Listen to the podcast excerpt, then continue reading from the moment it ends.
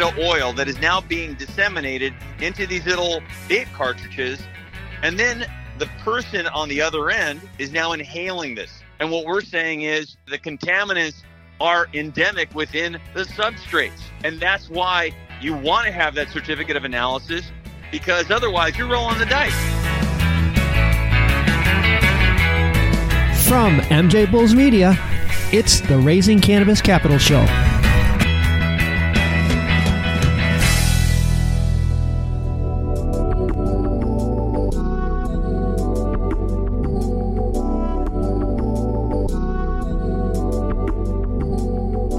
Today Raising Cannabis Capital, we are joined by Dino Chunganaki from Happy Plant Company, Jessica Chandler, and Denise Mahaffey from Trinity Global Enterprises. Denise, Jessica, and Dino, welcome to the show. Thank, Thank you. you, thank Good you, to be on thank the you. show with you. Well, for our avid listeners, today's show will be a departure from our normal Raising Cannabis Capital format so we can address the current vaping crisis. And our guests today have done extensive research and are here to talk about the possible causes and some solutions.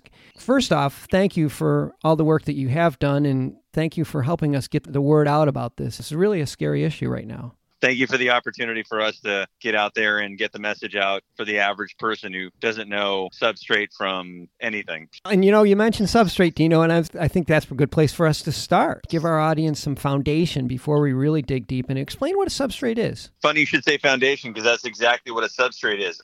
If you can imagine a Twinkie, it's the nice little stuff on the outside, not the cream filling, it's a structure. And that's what you're going to put your plants into. And then your plant's roots are going to go through there and grow and absorb all the yummy goodness that you're going to pour into your substrate, which acts as a sponge. And that's, we're running into the issues and the problem. You've done a lot of research on this, and you're finding that the substrates are causing a lot of the problems. what we're finding is that the actual substrates themselves are contaminated. So you're starting out from a negative. Oh. And when you start digging into what they have in these substrates, it's a horror show. You'll end up with things like heavy metal contamination, which could be lead, mercury, arsenic, or cadmium. You'll also end up with things like fusarium, pythium, and these are the situations where you'll get your root rot, your root mush, your powdery mildew outbreaks. In dealing with the analysis on a lot of these substrates, this is where it's coming from. So let me just take a step back. Are there ways to avoid buying substrates that have contaminants? Yes. Well, the thing is, these substrates, they need to have what's called a COA, Certificate of Analysis. What we have done with independent research is discovered that over 40% of the coconut coir out there is contaminated with these pathogens. Denise, you were involved in the process of trying to piece this together. you know, Dan, I've been in the industry since 2013. So I've seen so many of these reports coming out of mold and cannabis and health recalls for mold and yeast. It doesn't have any geographic boundaries to this problem. You've got international issues now between Canada and Europe. So I consulted Dino, who has more than 25 years in the agriculture industry, and he does produce contaminant free agriculture. So when it came to the substrate, most popular is coconut coir and coco peat. So we took five of the more popular brands of cocoa substrate, and lo and behold, we got the laboratory tests back, and 40% came back with pathogenic mold. Oh my God. We decided it warranted a public service announcement.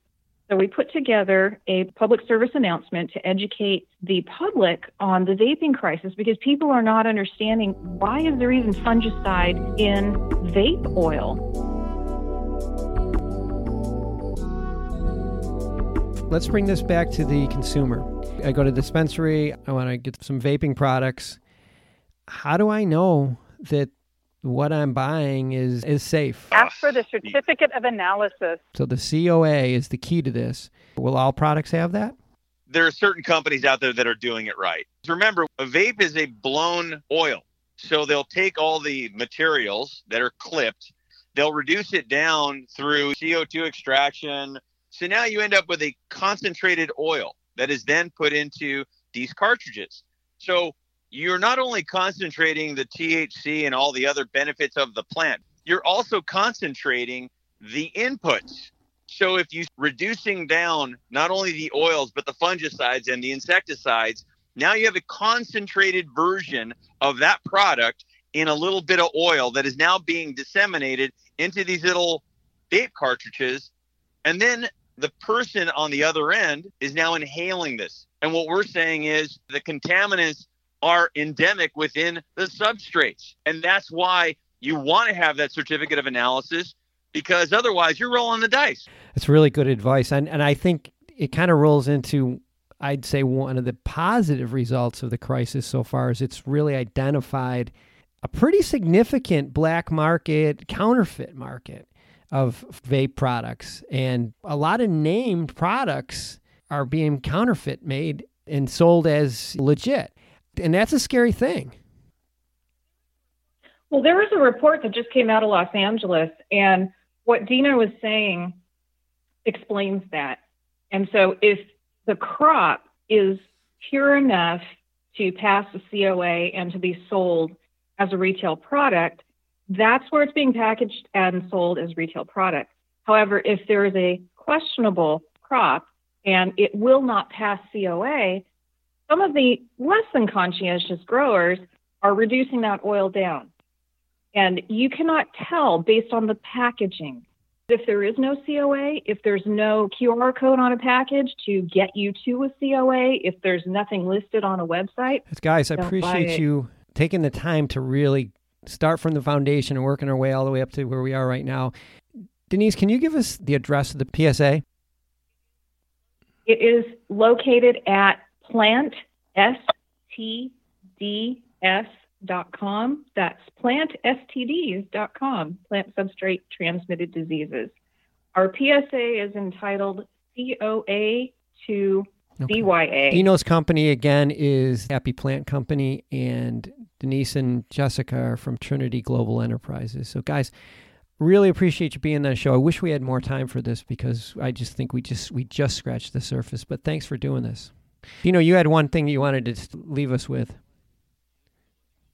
Yes, the one thing I wanted to leave you with is this: your listening audience are investors in the cannabis industry, and as an investor, the due diligence has to be there because otherwise you're risking your investment capital.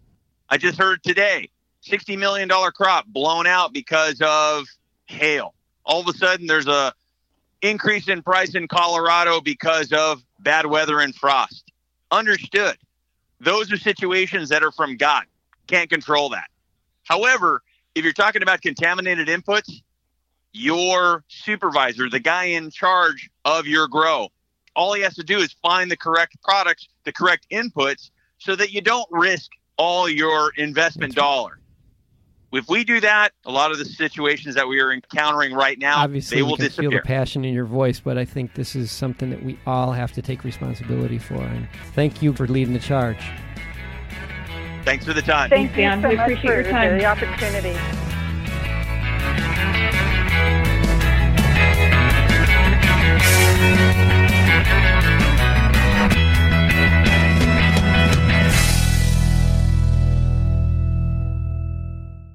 Thanks for listening to today's show. To check out more great cannabis podcasts, go to podconnects.com. Here's a preview of one of our other shows. Tune into a major journey podcast today, where guests take listeners on journeys and immerse themselves in the roller coaster ride both in and out of the cannabis space that brought them to where they are today. Throughout our conversations, guests share valuable lessons that they've learned along the way that listeners can use to empower growth both in their personal and professional lives. Check out a major journey today on all major podcast platforms.